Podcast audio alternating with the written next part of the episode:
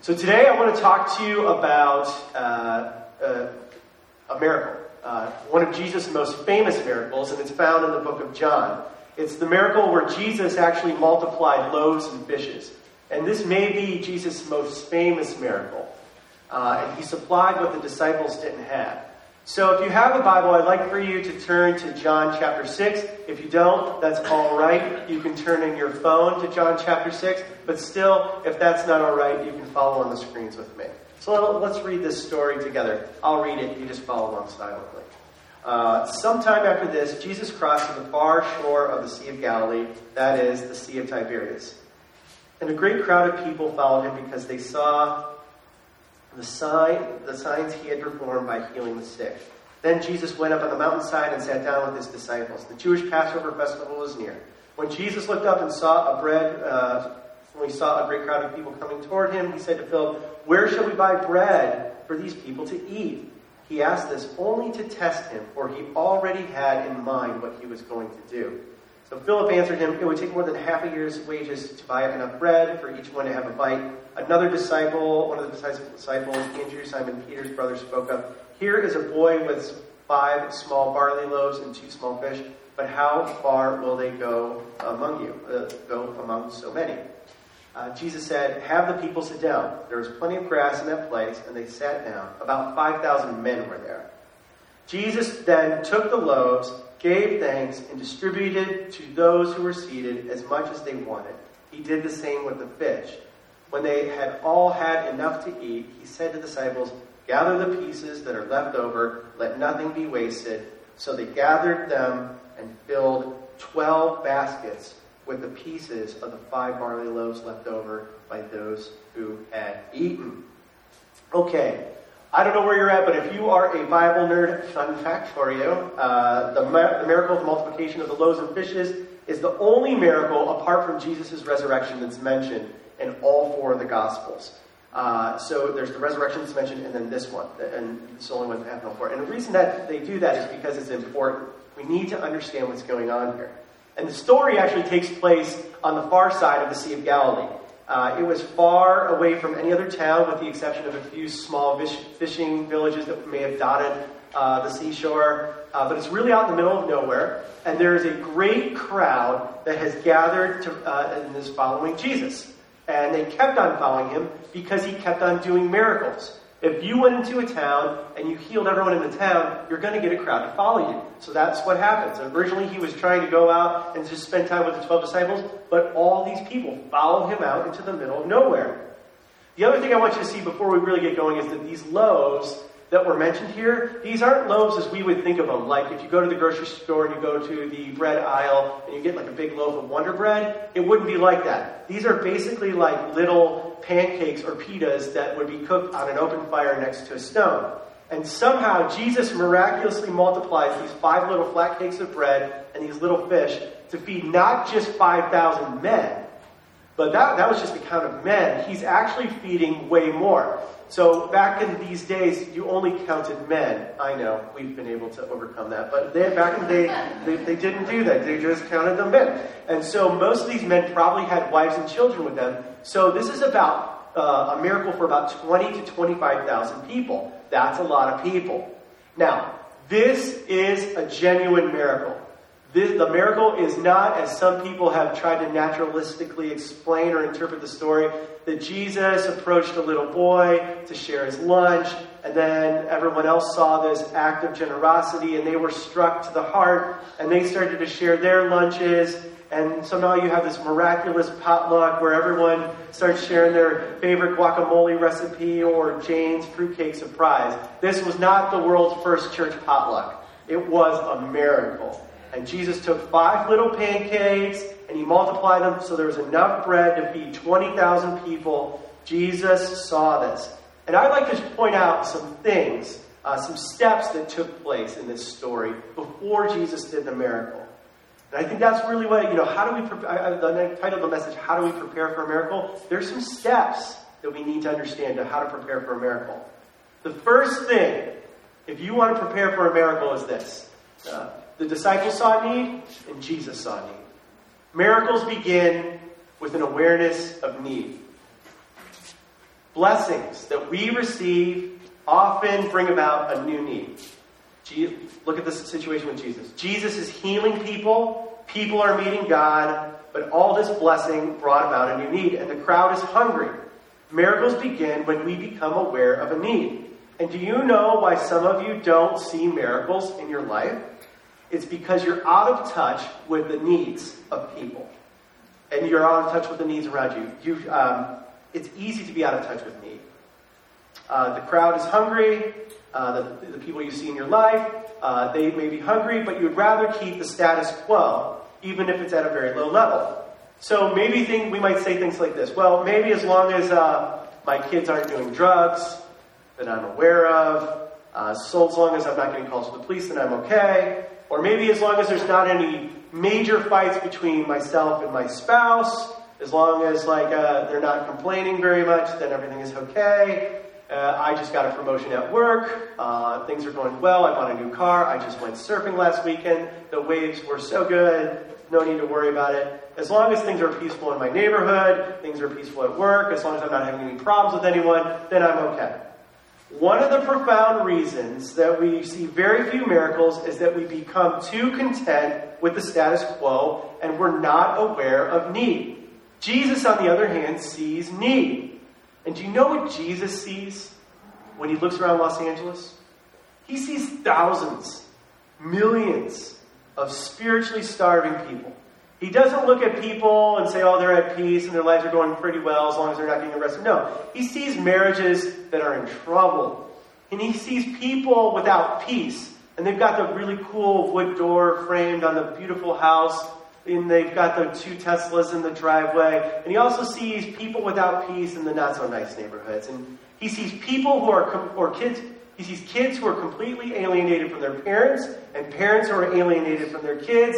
He sees children who are uh, like in, in situations that are not so good. He sees single people who are lonely. He sees people spending six hours a day flipping through their phone, just staring at their screen. Uh, and that, that's the status quo. He sees spiritually starving people. He sees men and women who have no purpose in life other than to go have a few drinks and hook up. He sees thousands of fatherless children uh, and boys and uh, boys without parents, without any healthy male role models. He sees boys and girls uh, in a system that predestines many of them to go to jail. He even sees he even sees confused young men that go into bars and shoot them up. He sees them. He sees children at home without any support. He sees single moms who are working and they're tired, working to the bone. And he, most of all, he sees people who are utterly disconnected from their Father in heaven. People who don't know their Creator, the, the, the Savior that has died for them to save them. And Jesus says to Pacific City Church, He says, You give them something to eat. And I believe that almost every miracle that God does begins with somebody getting in touch with the need. Now, there's a way to distance ourselves from this.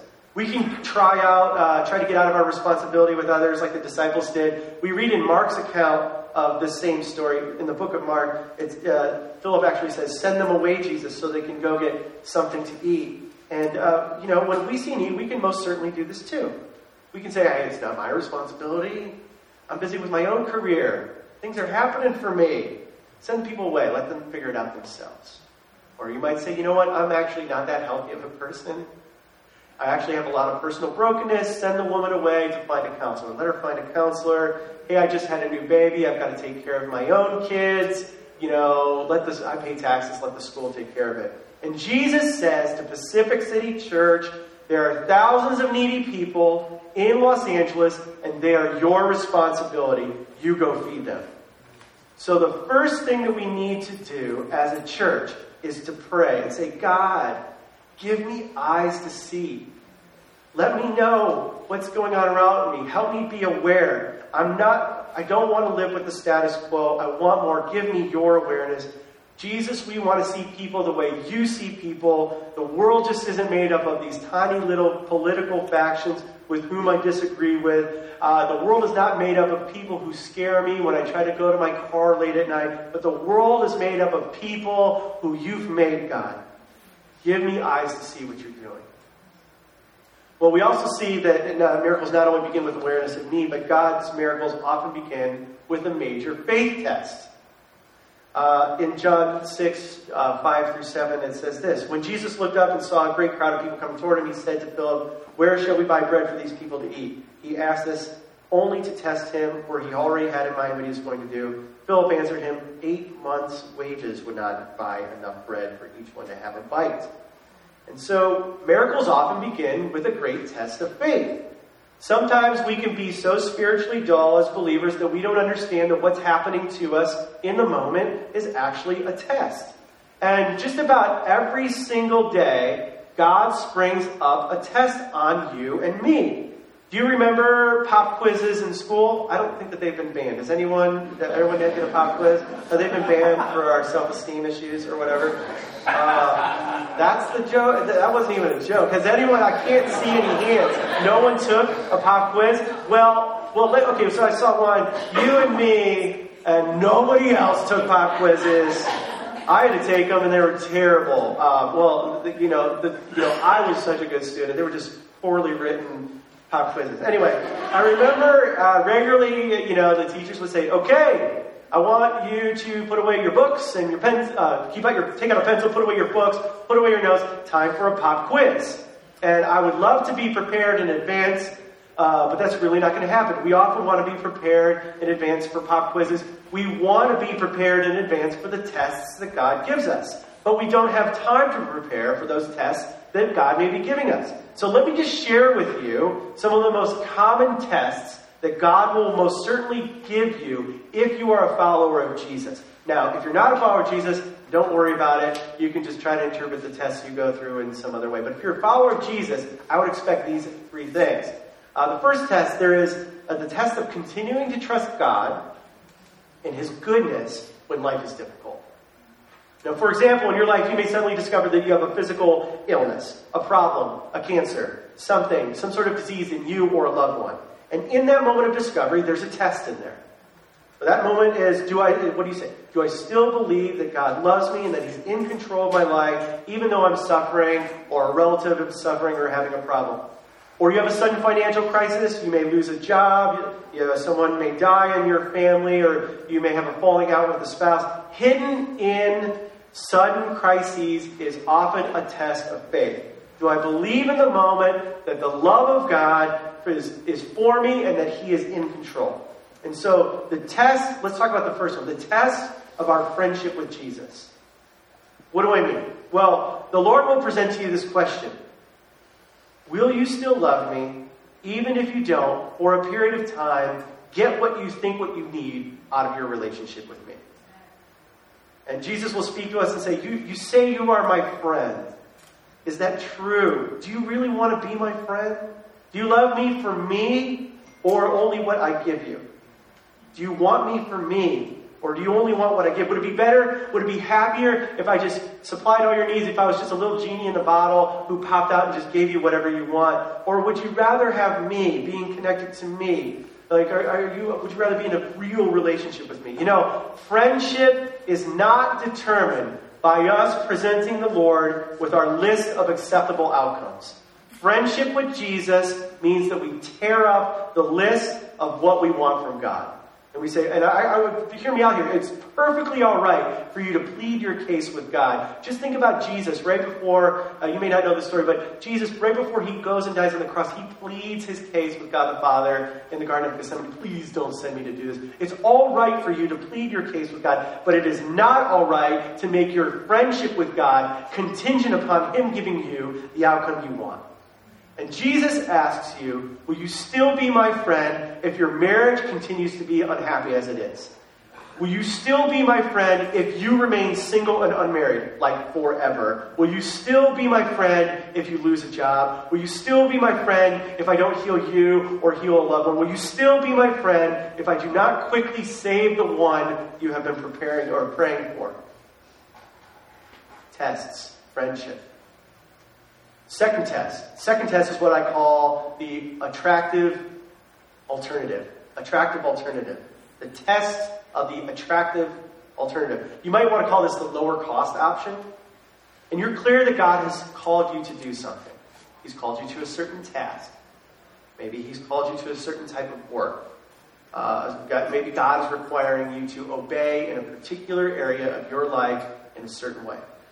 And you become clear about that, and you're convinced of the call of God and your life, and, you and you want to do the thing.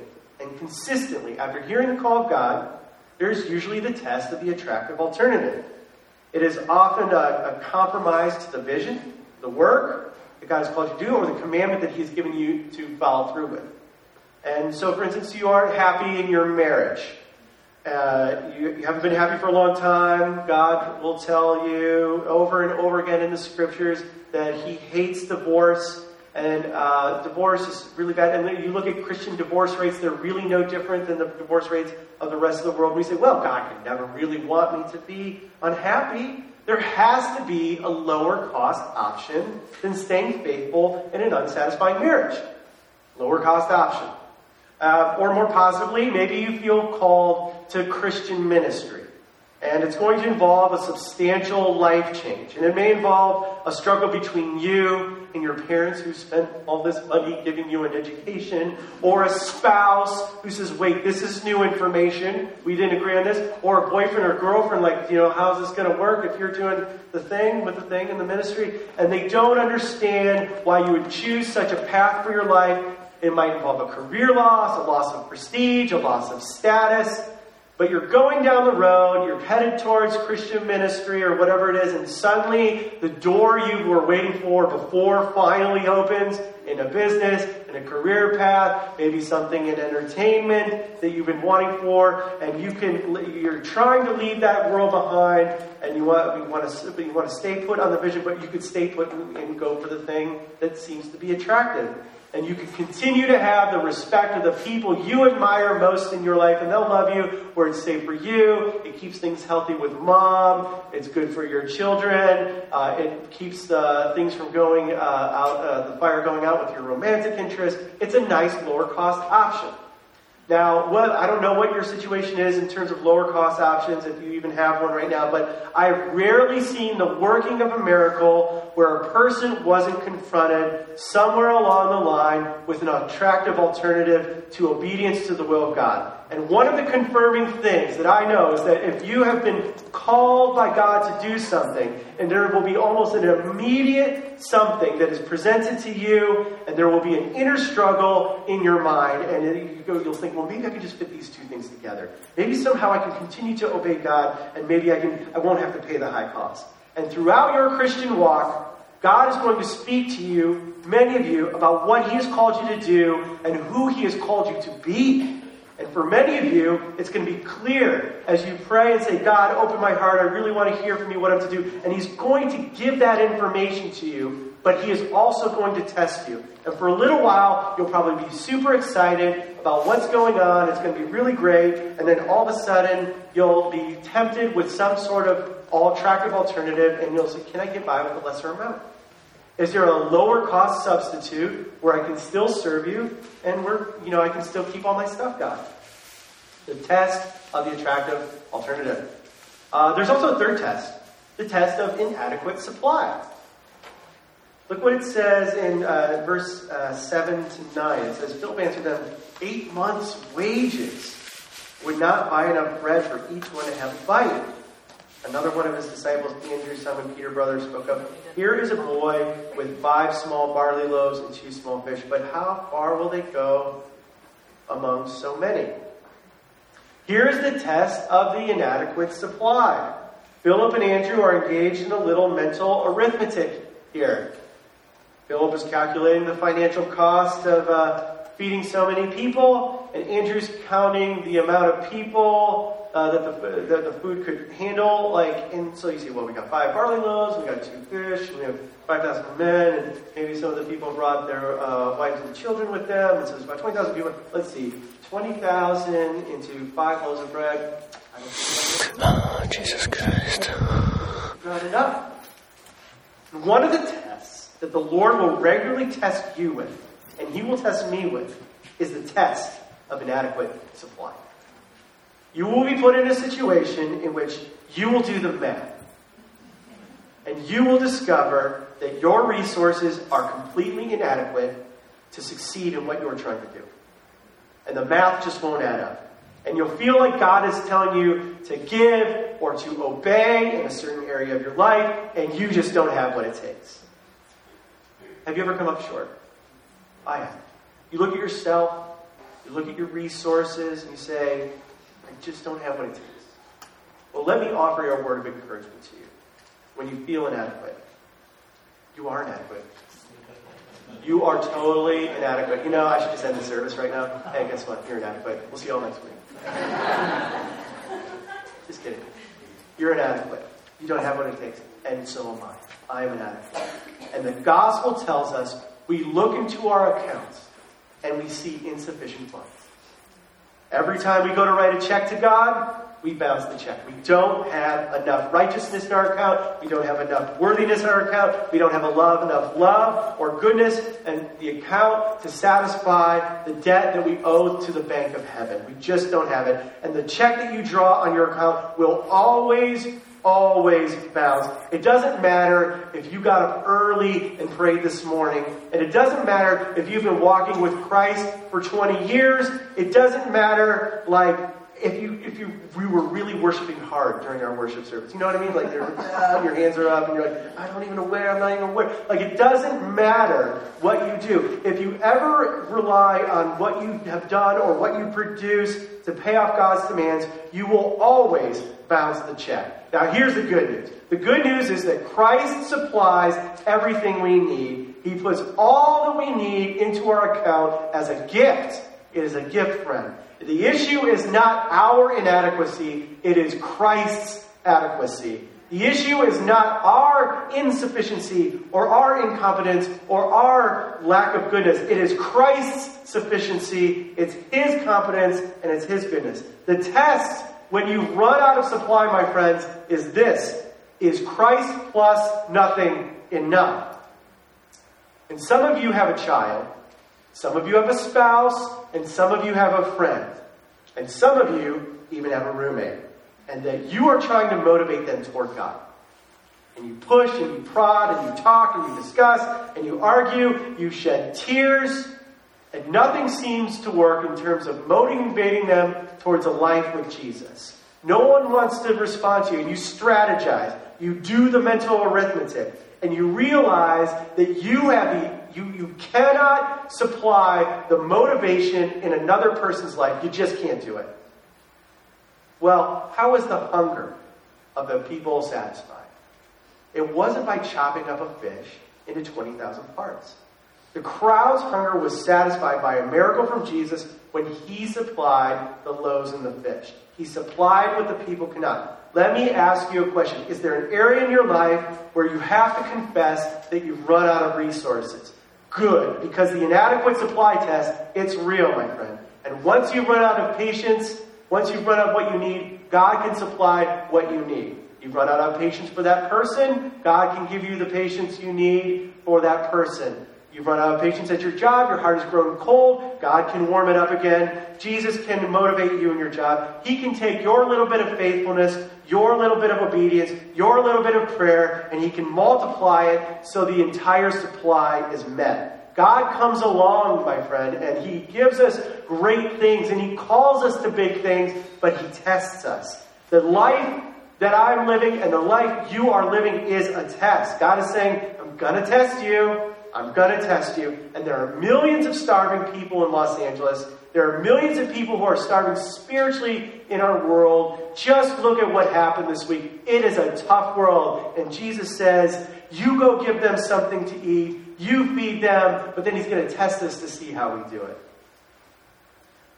John chapter 6, verse 6, it says, uh, This is really interesting. He said, um, He asked this only to test him for he already had in mind what he was going to say. You know, nothing catches Jesus by surprise. Jesus already knew what he was, it says he already knew what he was going to do. And Philip had no idea. Philip, Philip was the one saying this. Philip had no idea how the test was going to turn out, but Jesus did. Jesus knew. And Jesus is not in heaven fretting, like, oh, myself. Because he wouldn't say, oh, my God. He's, like, oh, myself. What am I going to do? oh, hold oh, myself. How do I do this? I don't know what I'm going to do. Uh, this, is, this is such a surprise to me. It turns out there's way more people than fish. There's no test. There's no challenge. There's nothing that comes our way that Jesus hasn't providentially ordered for us. And it doesn't mean that we get to understand everything and all the reasons from time to time. And it doesn't mean that Jesus is always going to explain himself to us. But it does mean, however, that providentially he is in control of whatever test comes our way. And while we sit here and we fret and we test, Jesus already knew what he was going to do. When you are fretting and when you are sweating through any of the tests God puts you, you through, the Lord, you need to know this, the Lord already knows what He's going to do. And while we might, you know, there's a, a great reformer, his name is Martin Luther. Um, he once said, While I sit here sipping my little Wittenberg beer, uh, the kingdom of God marches on. The kingdom of God marches on. He already knows what he's going to do. In, in, in Santa Monica, we might say, well, I sit here sipping my almond milk latte at Primo Passo on Montana Avenue with a gift card from Pacific City Church. The kingdom of God marches on. It marches on, folks. No amount of us fretting and sweating gets it done. He already knows what he's going to do. He knows what he's going to do with you. He knows what he's going to do with the call of God on your life, how you're going to respond to it. He already knows the supply you need. He knows the supply the, that your family and the people around you need, and He knows the supply, or he, and He knows what this church needs too. Last point I want to make God's miracles often require our participation. Yeah, that's good. We maybe get into call and response. Well, yeah, we're new church. We can decide that. Uh, require our participation. Yes. In verse 10, it says this Jesus said, Have the people sit down. There was plenty of grass in that place. And the men sat down, about 5,000 of them. That means like 20,000 people. Uh, and Jesus then took the loaves and gave thanks and distributed them to those who were seated as much as they wanted. He did the same with the fish. Uh, in another account in, uh, in Mark, uh, it actually says that Jesus gave the loaves of fishes to the disciples to set before the people. And in that account, I think it's actually really important uh, because the disciples were the means by which Jesus did the miracle. The disciples had to participate in the moment to see the miracle happen. And that's true. God's miracles often require our participation. We want God to speak into, into existence all kinds of things. Like we want Him to talk to our spouse, Lord, please help my spouse. We want to come down from heaven and help my, bring healing, restore a broken marriage, reconcile a broken relationship, uh, help this person feel cleansed and healed from a broken past. We want God to intervene from heaven and just do it Himself. Send your miracle directly down from heaven, Lord. Lord, we want you to deal with this crisis, you know, this issue of crime in our city, the issue of violence, the issue of young men who feel like they need to do a certain thing to hurt others. Lord, stop this city from being so violent. God, so many people are using drugs like like that are really bad, and people are dying. There's a there is an opioid epidemic in this. God, just send something a lightning bolt down from heaven so people just stop using drugs. Fix, stop child abuse. Fix our broken schools turn the children in our city just automatically into responsible adults. Oh, there's so many people out of work, God. Like, help supply jobs, free us from addiction, save women from lives of prostitution. Lord, there's so many problems in the world. Just change our world. Give us peace. Give us security. And we pray these prayers, and the Lord says, You go and do it. You go and do it, and I'll be with you. Yeah, I, I, sw- I, I swear to myself, I'll be with you. That's what God says, essentially. You see, Christianity is not a spectator sport. It is a participatory sport. Everybody gets to play. God's miracles will often require our participation and faith. And here's what, here's what we see here. like if you look at the Mark account, which we did, we looked at the one in John. It, like you know, he it says the disciples that he gave little pieces of bread and little pieces of fish, and he sends them up the hill. And he's like, okay, now Peter, you go up to this side of the hill and you feed these 400 people. And, Peter gets this little thing, and he's like, what is going on here? And then he's like, Philip, uh, you are doubting me. Here, here's a, here, catch this fish. He throws a tiny fish. This way he catches these, and then you go down to the hill and feed those 2,000 people. And Peter's looking at the bread and the fish, and he's like, this is crazy. I mean, those guys are fishermen. They're hungry people. They're going to like eat me alive if I go up there and say, okay, here's dinner. And he looks at the bread. He's trying to figure out, he says, well, you know, maybe if I just tear here and I'll give the, the, the biggest guy over here the biggest piece, maybe he won't beat me up. Um, and then, and, and, then like, that's when the frustration says, why does God make me, why does Jesus make me do all these crazy things? And you're marching up the hill with a tiny piece of bread, Da da da da da. and then all of a sudden he starts to tear the bread off and there's enough bread. And then that person's tearing it, and they start tearing it, and all of a sudden, the ripple effect starts happening. The miracle starts happening. More pieces of bread turn into more pieces of bread, and they start multiplying. Now, I believe that the miracle actually happened through the hands of the disciples, but it required their participation, it required their faith. And I don't think that Jesus suddenly uh, did an airdrop of like bread. There's a bunch of French loaves came flying in, and then he back of a pickup truck. He's like, okay, back the herring up, beep, beep. And so and all the herring piles out on top of the kid. And he's like, you shouldn't have done that. He's like, and she's like, sorry. Uh, like, and the you know, there's a thousand gallons of herring and like French bread and everyone. It, it happened in that strange little participation. You know, the passage ends with 12 baskets being collected of leftovers. That's a lot of bread. The Lord has enough supply to meet our needs, my needs, and the needs of this church. There is enough to go around, and then there's more. There's more. And brothers and sisters, when I see you and I see this church, God invites each of us to step out and invite and, and experience miracles. We don't just get to like kind of do it, like we get to participate. But uh, I just think that like we've got to invite it. We've got to ask it. We've got to say, God, I want you to do something in me. I God, I want you to do something in my friend. God, there's something happening in this city. I, uh, you know, I, please do a miracle. And what I know is that if we are willing to do it, if we're willing to ask, and if we're willing to step out, we will begin to experience real, genuine miracles in this congregation. And it won't be cheap substitutes. It won't be coincidences. It won't be some distant theology that's crafted in an ivory tower. We will be experiencing God as He was meant to be experienced today. A God that's full of power and love and grace, where we get to be amazed at the abundance and goodness that He wants to supply us with. And I'm not just talking money. I'm not just talking about like you having a better job and having more margins so that you can go on bigger vacations.